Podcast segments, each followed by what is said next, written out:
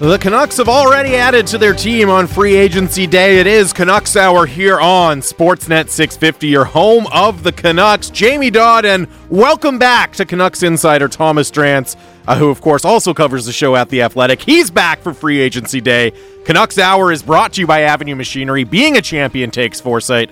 Build your company to win for years to come with fuel efficient and reliable Kubota skid steers, excavators, and loaders from Avenue Machinery avenuemachinery.ca. A couple of moves already, a couple of interesting moves. In particular, the latest one that was just announced, the Canucks reaching an agreement with former Leafs forward Ilya Mikheyev, four years, 4.75 million AAV to join the team. That's on top of the Curtis Woo! Lazar deal. I, so I saw Curtis Lazar coming, Drance. That one did not surprise me at all. I said it on the show yesterday. Yeah, if I had to make one prediction for the Canucks, it would be Curtis Lazar. Did not see the Ilya Mikheyev one coming, at least not given the team's cap situation going into today. Yeah, I thought Mikheyev was the type of deal they'd do if they had already moved out some cap space, right? Here's the thing about Ilya Mikheyev, right? Really good. He might be without the puck, and I want to I want to make a very vital distinction. Without the puck, he might be the fastest player in the league, like up there with Connor McDavid. He wins a ton of puck battles because he's always first to the puck. Now with the puck's a very different different matter, right? And Mikheyev had a tremendous scoring season last year, but it was completely out of line with everything else we've ever seen him do in the NHL. I don't expect him to be a 20 goal guy, right? And that's sort of where the rubber meets the road here. At 4.75 million, that's bona fide second line forward money, right? You're paying him to be a second line forward and that implies that you're going to score, that you're going to produce. And I, I just don't see him as a guy who's going to be a consistent point producer. I really don't. I, I love the speed. I think he brings an element that this club sorely needed. Um, but I don't know. Like it, it's one of those things where his he's going to have a top six impact in terms of his defensive play, but I don't think the counting stats are going to be there consistently. And so I do wonder how a deal like that is going to age. It's um it's a hard one to evaluate because you're right. We do tend to just when you get money as a free agent, right? It's about the bottom line. It's about points, it's about production.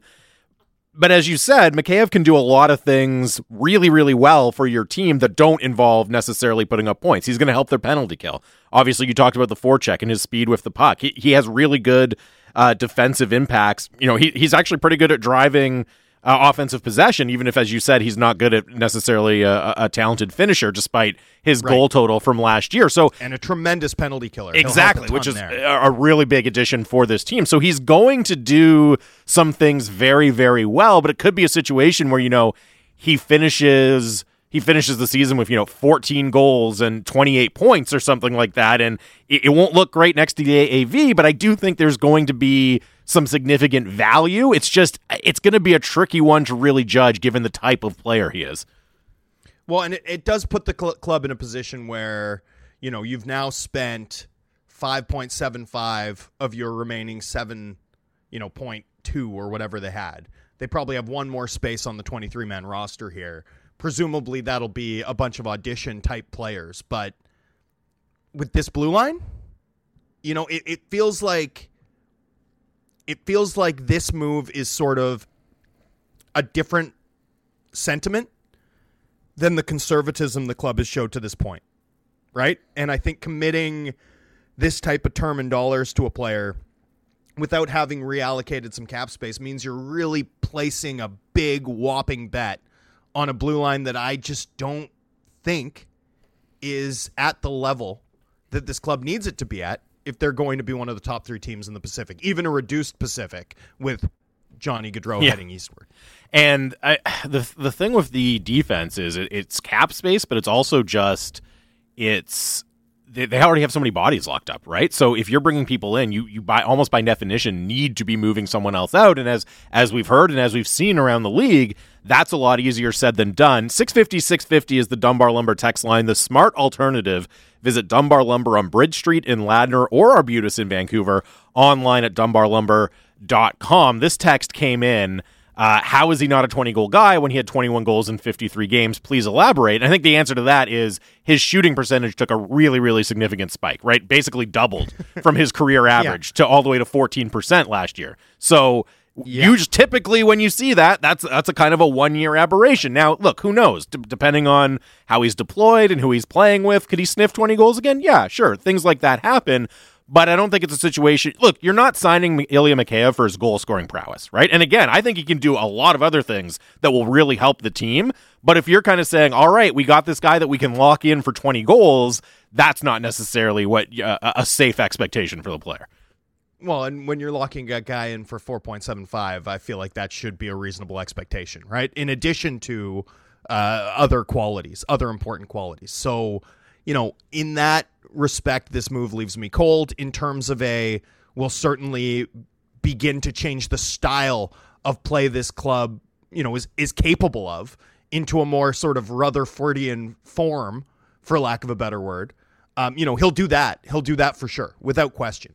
Now, one other thing that interests me about this signing is Mikheyev wants opportunity, right? That's a key part of what Mikheyev has wanted typically speaking. Uh, even in his Toronto days, right? I mean, I don't know if you remember last summer, but there was um, some trade rumors around him, some reports of dissatisfaction. Like he wants to play higher up the lineup. He wants a chance to prove that he can score. And on this team, without a count, without a move coming, right? It's sort of hard to find a way that he fits into that top six forward group, right? Uh, and yet, I would bet dollars to donuts that that's where he's going to start the season now.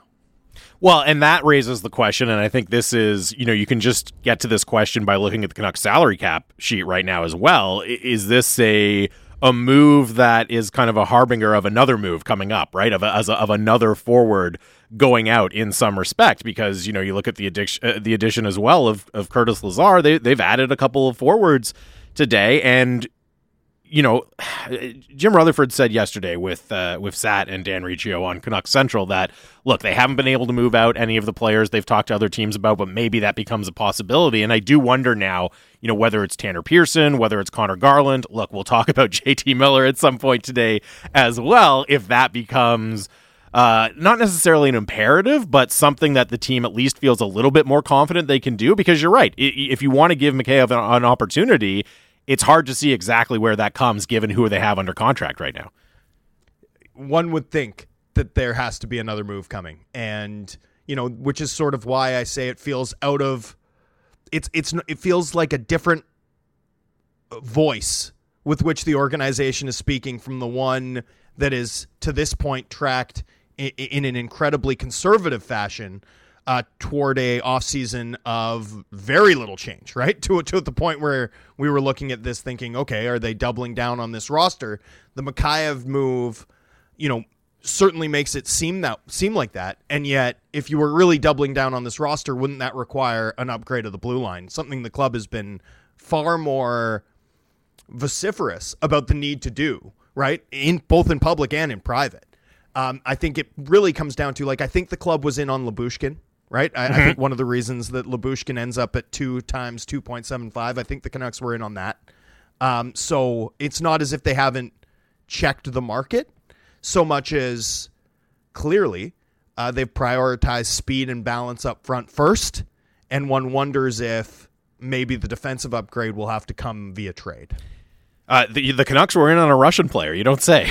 That's uh, stunning from, yeah. from what we've seen on them. But yeah, L- Lyubushkin was one of those guys that you thought maybe would be a fit. But again, if there was space, if they were able to move something out in uh, in addition to, uh, or sorry, in addition to making some of these other moves, that they're making. Lots of texts coming in. People are fired up. 650, 650 is the Dunbar Lumber text line. Chet in Burnaby says, with today's signings, I would be both dumbfounded and flabbergasted if the Canucks do not move out at least two bodies. That's from Chet in Burnaby. And I thought this was an interesting one. Would Ilya Mikheyev be a good pairing with Elias Pettersson? Uh, part of Pettersson's difficulty had been having time and space as defenders keyed in.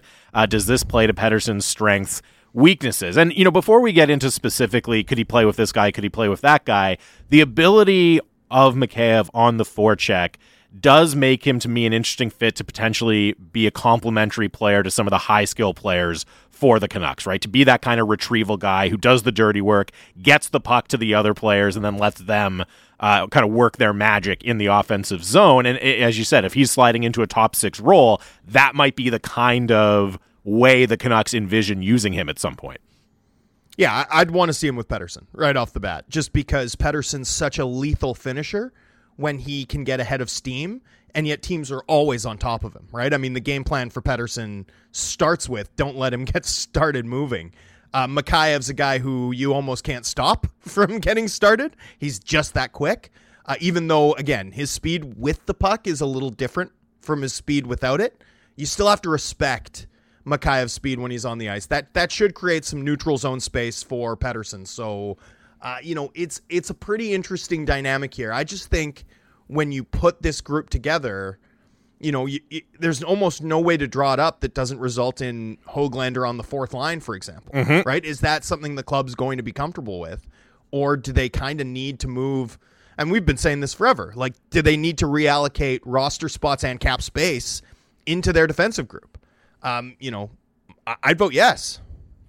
And that that's going to be the big question now, right? Because I think the and we can talk about Curtis Lazar in just a second here because that's the other uh, you know clear cut NHL signing. They've made a couple of AHL signings as well, which we can mention at some point. But the other clear cut NHL signing is Curtis Lazar. And I don't want to say, okay, you know, the forward group done and dusted, no problem, you're good to go. But there's certainly a lot of bodies and a lot of bodies that you feel comfortable playing in an NHL lineup. Feel pretty good about playing in an NHL lineup at forward. So the big question now is going to be how do you reshape this defense? And, and somebody texted in here, I just lost it, but you know Jim Rutherford made the point that it, this one here it is unsigned. It says uh, Jr. has already said they won't be able to fix the blue line overnight. It may take another season. And if you're talking about you know fix to the point where they feel really, really good about the blue line and they think they can be competitive with it and, you know, push to go deep in the playoffs.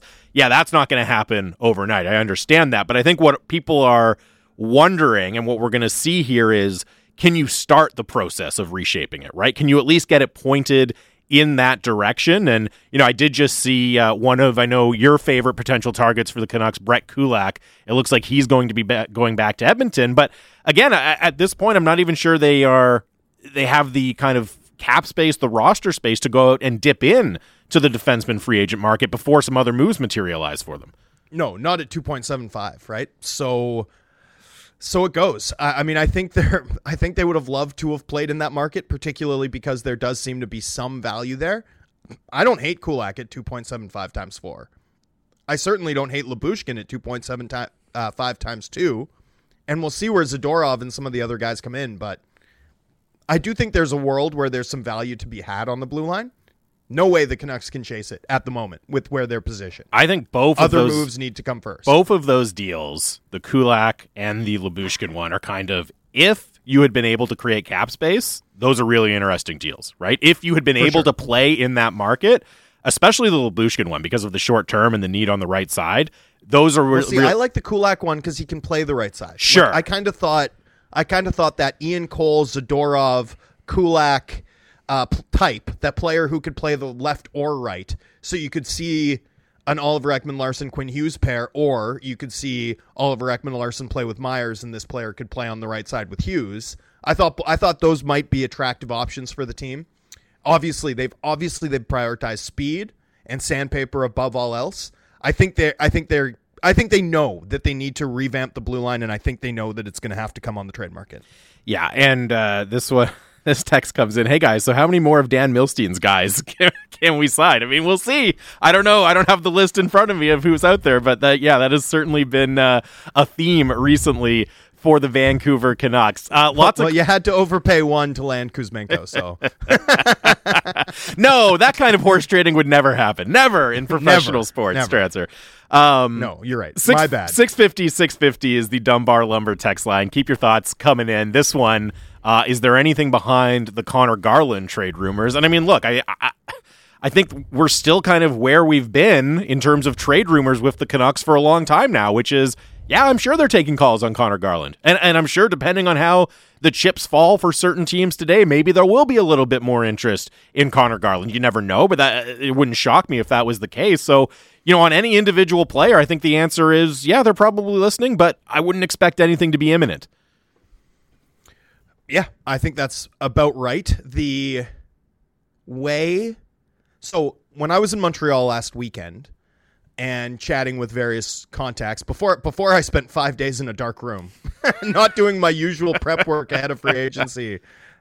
Jamie, usually, right, the last five days I would have made hundred phone calls, written thirty thousand words, and we would have done six hours of the show already, right? And instead, this week I've just been lights off in my bed. So eh, I'm a little I'm a little less prepared than I usually would be on a on a big key day like this. But one one thing I can tell people is while we were here last week, I was surprised by the extent to which teams around the league thought that the guys that were most available from Vancouver were different from the guys being talked about most publicly, right? So publicly it was Myers and Miller, right? Mm-hmm. Going into the draft. Mm-hmm. And and within sort of the NHL environment, within the industry, the two names everyone was pretty confident Vancouver would move was Ekman Larsson and Garland. And so I found that a Ekman little bit, Larsson, uh, really? Yeah, I found that surprising. Very interesting. You know, I suppose if you zoom out and just think about it globally, it's not surprising, right? But I found it surprising because it was at such odds with what I was hearing, um, you know, publicly in, in public reporting. So uh, take that for what it's worth. Um, but yeah, I mean, I, I, don't think the club would be um, slamming down the phone no. if someone were to call and, and ask about Garland. I just think the club's been really focused on young players. And let's be honest, we just don't see young players move very much in this league. And we also, I think, have really gotten a sense over the last week or so, and we knew it intellectually, right, coming into this part of the season, this part of the offseason, but we've really gotten a sense of just how incredibly difficult it is to get teams to take on salary, to open up cap space, right? It is very, very difficult. I mean, you saw with the wave of players that weren't given qualifying offers, right? It, it, and how many of them came onto the market strictly because teams were trying to uh, you know, keep as much cap space open as possible going in to free agency. Just quickly on the OEL point. Now, having said that, and, and look, I know you're not reporting, oh, they're going to trade OEL or anything like that. Just that it was kind of no, no, no. chatter no out there. Just yeah, industry belief. Yeah, uh, industry believed that he would be available. The one, the one thing that caught my eye in regard to that, and I honestly can't remember the timeline if, if you and I have talked about this or not, but was the Ryan McDonagh deal to Nashville, right? And the fact that right. they that Tampa Bay got off the full freight of that. Now Ryan McDonagh has the Stanley Cup pedigree, different type of player. One, I believe one less year years. and a little bit one less year and a little bit uh, uh, less money on the deal, but veteran, left-handed defenseman has a pedigree, all of that, and that just not that I'm saying oh there and therefore it would be easy to trade OEL or anything like that, but that just kind of piqued my interest, right? That hey, veteran left-handed defenseman with a certain amount of pedigree certain amount of money left on his deal. He was able to be moved. It just made me consider if it was going to be slightly more possible than we might have thought on OEL. Yeah, uh, and we'll see. I, I mean, I don't. I think it's a. I think that's a tough one, and and so, you know, I think what the club's trouble resetting this roster has sort of shown is a topic that we've discussed a lot, which is that you know it kind of has to work with this group because it's so hard to disassemble right? And I think we've seen that. Like, I think we've now seen that over the course of the past seven months. Like, with this franchise talking about their need to carve out cap space as a major priority. And now we're, you know, through a trade deadline that they've managed, a buyout window that they've managed, and a draft that they've managed, and they've actually added commitments. all told, right? I mean, they've they've added commitments following the Mikheyev um, the Mikheyev signing. So you know, I think we've seen how hard it is to dissemble this group, and yet, you know, can you go into this season with such a top-loaded forward group and such an undermanned blue line? I, I mean, I, I don't know how you make the playoffs constructed that way. Let's run through uh, a few of the smaller signings that the Canucks have made. Most recently, breaking, they've signed Dakota Joshua, most recently with the St. Louis Blues, played 30 games with the Blues, 35 games uh, for their spring uh, their AHL team in Springfield last year for the Blues. Had 20 points in those 35 AHL games. Big guy, six foot three, over 200 pounds. So that that strikes me as you know, come in, compete for a roster spot. If you earn the if you earn it, you make it on the big team. That's great. But we'd certainly love to have you in Abbotsford as well. That's one. Uh, one announced earlier today on defense, Wyatt Kalynuk, who I believe was signed to a two way deal, left handed defenseman, 25 years old, most recently in the Chicago organization. And then in the crease, uh, Collin Delia uh, also signed, uh, and, and he yeah. played a little bit in Chicago, mostly in with, the AHL. Uh, yeah, and familiarity with Jeremy Colliton there. With, uh, with Dakota Joshua, pretty interesting guy in terms of being a group five guy. So or sorry, a Group Six UFA. So I think it is Group Five. Group Five UFA. That Group Six felt wrong in my mouth, so I'm going to correct. I think group it's Group Six. look it up at the break. I think it's is Group it? Six. Yeah, I'm pretty okay, sure. So it goes. Uh, again, I'm I'm not up to my usual standard. With uh, cut me some slack, Jamie. Yes. With yes, yes. Uh, with regards with regards to Joshua, this is a guy one of one of those guys. He hits unrestricted free agency at 25 because he didn't have enough service time logged, enough NHL games played uh, which is sort of a, a little known but um, wrinkle in the CBA. And for players hitting that sort of group six status right now, you have to look at their career to this point a little bit differently because, you know, he comes out of college where he was super productive and and you'll have to look that up for me. I think it was I think it was oh, Maine or New Hampshire. Ohio State. Ohio State. Ohio State where he was pretty productive, right? Like he was a solid NHL type profile down there. And then he turns pro, and it's basically like a season wasted sitting on a uh, taxi squad, right? Playing like 10 AHL games, much like Jack Rathbone. And then another season where it's sort of disrupted in this year that he sort of gets into the league and actually performs pretty well on that Blues fourth line. Uh, pretty good on faceoffs, like really good on faceoffs in the AHL, pretty good at the NHL level. Uh, some toughness to his game, some energy. Not sure about the skating or puck skills. Like I, I am not sure that he's an everyday NHL player. I, I'd probably lean against it. But considering how disrupted his pro runway has been, there might be more there, right? This might be a guy who's 25, but in terms of his development track record, should almost be looked at as being uh, like a 23 year old player in terms of what runway he may yet have to improve, just because he hasn't had enough reps at the pro ranks. So I like this gamble a fair bit, although, you know, I looked into him early, like three, four weeks ago. I, I fell into a rabbit hole and ended up watching a ton of Dakota Joshua tape and I'm not sure. I'm like, I, why on earth? I think he's a. why on I earth? I mean, I, know, I, I mean, I guess it's paying off. It, it worked out, but I mean, I got lucky. but the, the um, but the uh, the fact is, is that Blues fourth line. You know, he there's some limitations. I I do think there's some limitations in terms of his puck skills at this point but but I like the bet. I like the thought process behind it, even if I have some doubts about the player. Also, uh, interesting point made by Corey Hergott on Twitter, which is that uh, Dakota Joshua actually played six games for the Utica Comets. Remember when they were sharing the Utica Comets, or the St. Louis Blues were sending right. some players to Utica as well? So, of course, that was when Trent Cull was there. Uh, now an assistant coach uh, with the Vancouver Canucks, of course, and and Hergott says uh, who follows the the uh, followed the Utica Comets, of course, very closely. Says, "I believe Cull was a fan of Joshua's game and energy." So just a little bit of familiarity there from uh, one of the Canucks' new coaches with Dakota Joshua. Lots happening around the, the deepest league. Dakota Joshua dives you That's will right. find in the Vancouver market. That the Canucks is hour. right. Um, lots happening around the league, including some some really interesting things in Tampa Bay. So we'll keep hitting the Canucks, but we're going to turn our attention around the league as well. Some extensions you're going to want to hear about from the Tampa Bay Lightning. Lots more reaction to NHL free agency coming up. It's the home of the Canucks, Sportsnet 650. Welcome home, where it's all about right place, right time. He settles it down, throws it to the post, stop by Beal.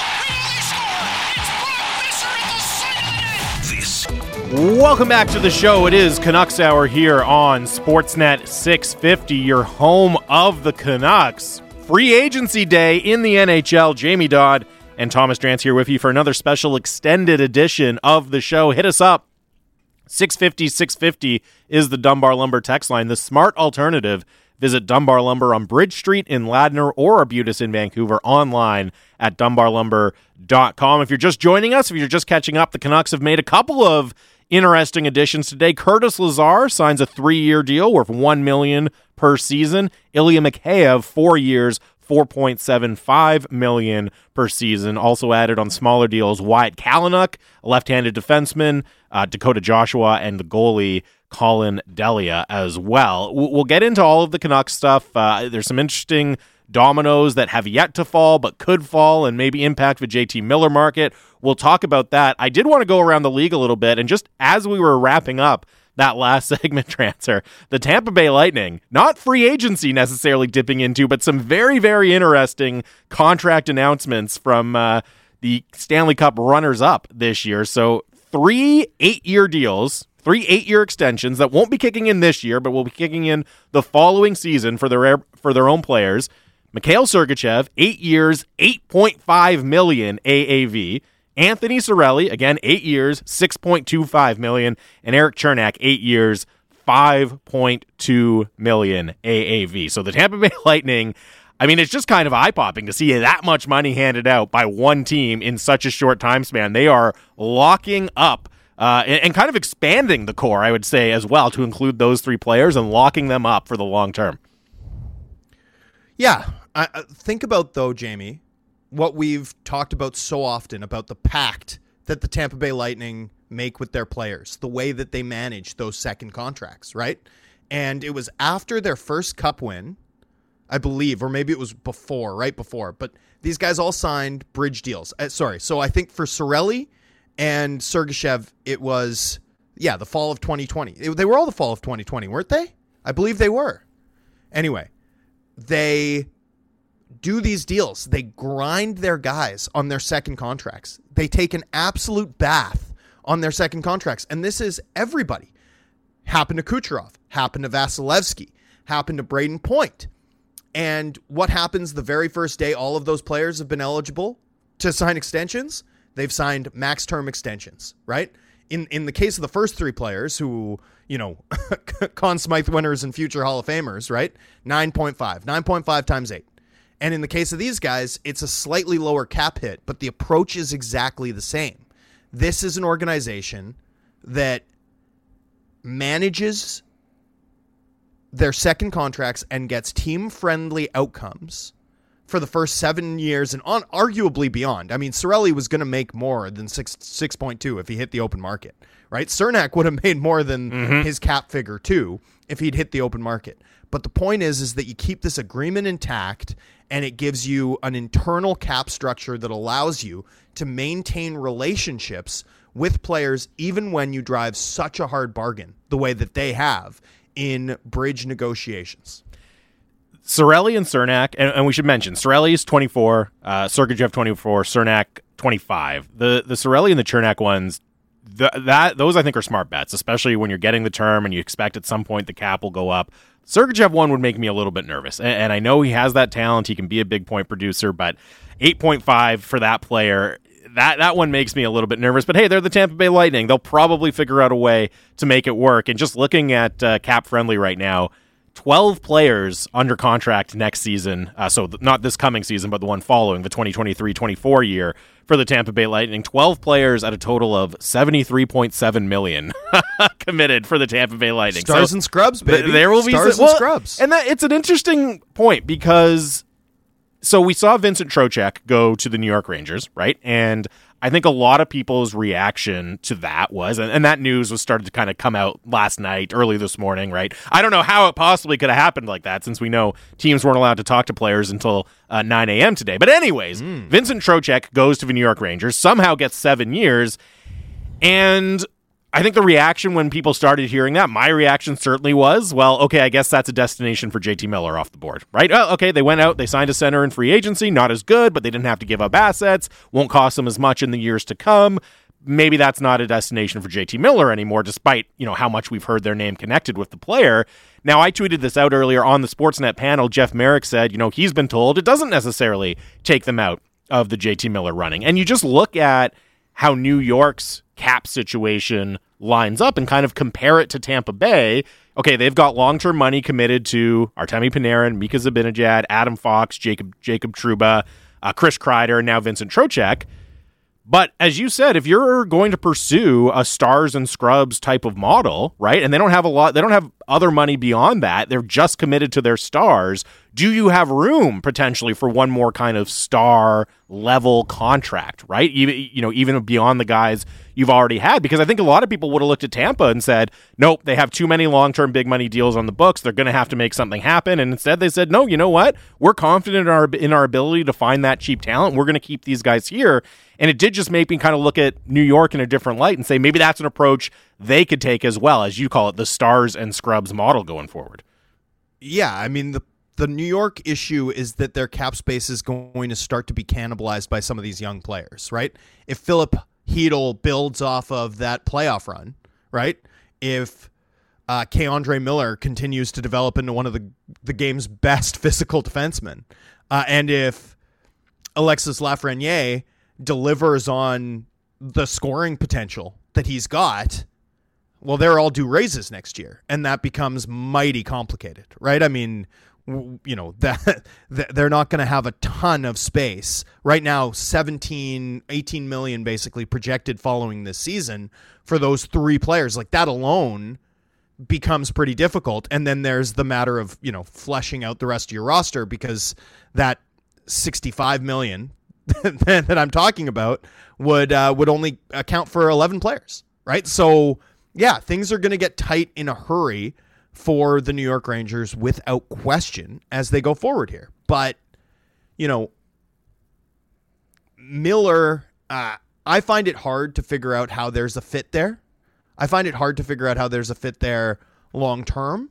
But they've also just improved, right? And if they're near the top of the league again, having been to the Eastern Conference final, um, does the marginal value of the rental uh, appeal to them nonetheless? And you figure it out on the other side. And maybe you think that you can convince a guy to take a lower cap hit for max term or or what have you, right? Especially if you're winning and you're in New York and the endorsement opportunities are flying and you get to play with, you know, your best friend and in Miller's case, Vin, him and Vincent Trocheck are are very close. I, I mean, maybe. I, I guess I can see it. I definitely don't think the Trocheck effect hurts the Rangers' cause as a potential Miller destination, but I, I don't know how it would work unless it was as a rental type deal yeah, it definitely pushes it more into the realm of we're going all in this year, so we'll get him as a rental. And hey, maybe, as you said, look, maybe we figure something out and all of a sudden an extension comes together, but we're not going to worry about it. It's not going to be a precondition of doing the deal. That would seem to be the play from a Rangers point of view if they were still going to be involved uh, with JT Miller. Uh, lots of texts coming in. Keep them coming. 650. 650 is the Dunbar Lumber text message inbox. Uh, you and I haven't really had a chance to talk about the Curtis Lazar signing. Three years, term a little bit surprising, but at only one million. I don't have a problem with that. And this is a guy, you know, I think a lot of people saw this one coming. I know when we talked about your kind of shopping list or the Vancouver Canucks, how can they add speed to the bottom six? Lazar was a guy that came up, and you just look at it, and the reason it's not surprising, checks so many boxes, right handed center, uh, can kill penalties, has that speed, you know, obviously has a little bit of offensive upside. We all remember his days as a top prospect, and then he's from BC. So you, you just kind of add it all up, and yeah, this one fits pretty well. Again, the term a little bit surprising, but at 1 million, you can bury it, you can do different things. I don't see it being a massive risk from a Canucks perspective. Yeah, I, I expected the Canucks to be interested in Lazar. I'm surprised that his cap hit came in at one million. To be totally honest, clearly the club added that extra year uh, to ward off other suitors. You know, there was interest in Lazar, like for teams shopping for that fourth line center archetype player you know, I think Lazar had a lot of mileage around the league. Like I was talking to teams who thought that he was the best player to fill that role available in free agency. Um, so not shocked at all that he ended up coming in at three million total. I just thought it would be 1.5 times two, right? Like I, I thought that they'd get to three million in a different way. I like the way that they've done this though, because he's still relatively young. Well, that's the thing. For, like a, for, a, UFA, he's 27, right? He just turned 27 yeah, in February and he's going through. Well, he's been a UFA before because he's been non-tendered, right? I mean, he's uh, had a pretty interesting route through the NHL to this point. But he's become a pretty interesting defensive piece, right? A, a useful defensive piece, not really capable as a matchup type defensive piece to this point in his career, but a, a you know bottom of the lineup gentleman's agreement defensive piece who can play safe minutes for you. Um, win some draws, not a great face-off winner, but a reliable one uh, kill some penalties, but probably not as the first guy out over the over the over the boards whenever a penalty is taken. And he's assertive. He's annoying. He's pugnacious. He's a really good forechecker. He's in the mix constantly, and he's in the mix constantly without almost ever putting his team shorthanded. There's a lot of value there. Like that is a sneaky, um, a sneaky dark art that Lazar brings, and and a really useful one, particularly for a team who you know, maybe doesn't have the best penalty killing personnel in hockey. and so, although Mikheyev will help. Uh, so that that's sort of how you get there, and I, you know I like it. I like I like everything about the Lazar bet. I think the Lazar bet was sort of more what I expected from the Canucks as opposed to the Mikheyev deal. And you know I I just wonder, particularly as we review the names still available here, I wonder if uh, ultimately there was uh, ways to get Mikheyev like value uh, for cheaper on the market. And one example who's who's signed now is uh, Frank Vatrano, who signed for a year fewer and about a million less. Right, and if you're looking for a guy who can score, for example, you know I think Frank Vatrano fits the bill. Like I think Frank Vatrano is going to have more goals next season than um, than Mikheyev. I, I actually have very little doubt about it. This text comes in uh, with the, uh, sorry, from uh, Chef Graham in Kelowna, who says, cue the money in, money out Rutherford Allvin strategy. Writing is on the wall uh, for a Garland trade. Mikheyev seems like a better fit for the regime's vision. He says, let's go. And I, I, we've had a couple people text in now because if you just look at the deals, right, Conor Garland has four years left. Uh, at 4.9 on his deal. Mikheyev people, people obviously realize Garland's a materially better player. Absolutely, right? but I think the point that they're like, making. Do, do they? Well, do they? I think most people would say that, yeah, just based on the offensive production, that uh, as yeah, opposed I mean, to Mikheyev. No, there's no question. But I understand drawing the connection between the deal that Mikheyev signed, right, and in very very similar terms to what Garland has left, and and looking at it and saying, you know, not that you saved money, which is kind of the missing part of this, right, but you did. They added a player who, as as the texter says, maybe fits their vision a little more, more check some boxes that Conor Garland doesn't uh, does that mean that you know Conor Garland could be the the corresponding move to to free up that cap space? Again, who knows? We'll see where it goes from here. I think it's going to be the kind of thing where maybe the dust has to settle a little bit on free agency on what happens around the leagues, uh, around the league, and then uh, and then we will see if there is a market for Conor Garland for any of the other Canucks players that might be out there on the trade market. Again, 650 650 is the Dunbar Lumber text line. Keep your thoughts coming in on free agency day. Is there anything else around the league that's really caught your eye so far, Drance, or either in a positive light or in a, oh my goodness, how on earth did they give that deal to that guy kind of sense?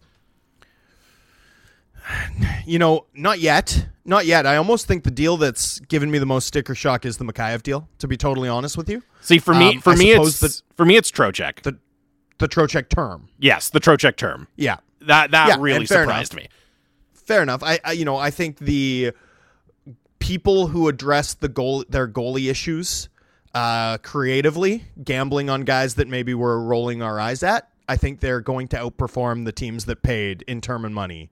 Like I I would not be shocked at all if Ottawa with Cam Talbot and uh, Toronto with m- this Murray um, Samsonov combo and you know New Jersey with Vanecek. Like I think those teams will end up on aggregate having improved their positioning in net more than the Washington Capitals and the Edmonton Oilers. That's sort of one quick takeaway. Like the goalie market was so overheated and so oddly driven by the scarcity of puck stoppers that you know I feel like I feel like at the end of the day, the the teams that won and didn't have to resort to those tactics will end up being the teams that end up being um, mo- like most poorly served by the by the course of action that they took. In terms of a Canucks takeaway from that, by the way, if Spencer Martin is really ready here, right? If Spencer Martin can give this team 9-10 save percentage goaltending. He was like 960 in eight games last year. So I'm giving him a fair bit of space to come back to earth if he can be 9-10 and play 20 to 25, right? And the Canucks go into next season settled in net with a net spend under 6 million between the pipes, right? That's going to be a massive efficiency, a massive competitive advantage for this team next offseason based on how we saw the goalie market sort of um, the, the, goalie carousel spin, I suppose, this offseason. Yeah, I mean, the market and Rager text in Campbell making the same amount as Demko is insane. Yeah, it looks like a pretty nice deal from a from a Vancouver Canucks perspective, no doubt about although that. Go, although, go check their career numbers. Go check their career numbers and get back to me. What, Jack Campbell and Thatcher Demko? Yep, go check I mean, career sure. numbers. I'd rather have Thatcher Demko, though. Uh, no question. Sorry, no question. I'm just saying from a from a contracts comparable perspective, it's like you know they're they're mirror images almost. It's it's actually uncanny the extent to which one of their reputations is so much uh, greater than the other, and yet the statistical performance identical. And just to get everyone caught up, yeah, Jack Campbell, as widely expected, officially going to the Edmonton Oilers, five years, five million. Darcy Kuemper, this was just made official, even though everyone saw the writing on the wall. Uh, five years to the Washington Capitals, five point two five million dollars. As you mentioned, Ilya Samsonov goes to the Leafs to back up Matt Murray, or at least be a tandem with Matt Murray. One year, $1.8 million. Martin Jones, local product, ends up with the Seattle Kraken. Thomas Greiss to St. Louis, and former Canucks, uh, former Canuck backup, Jaro Halak, is going to the New York Rangers to be the backup to Shesterkin there. So that gets you caught up on the the goalie carousel around the NHL right now. Kevin from Calgary says with Mikheyev addition, I see Pearson becoming irrelevant, not Garland. And again, I don't think it means any one player is all of a sudden, oh, this guy has to go. I think it increases the likelihood. And Detroit Brian uh, texted in as well. Tanner Pearson more likely to be traded than Garland. That one's interesting because with Tanner Pearson, obviously it's a lower number, less term than Conor Garland, but he's also not moving the needle for you necessarily like Conor Garland. And I really like Tanner Pearson as a player, so I- am not sure necessarily how to handicap the respective markets for the two players, right, B- between Garland and Tanner Pearson, because we see time and time again how much how how teams are unwilling to really commit to taking on that term and that salary uh, that a player like Garland does have, but. Yeah, I, I get it. Those are the those are the two forwards that you look at and say, if you could find a way to move them and get some value back, you'd really like to be able to do it.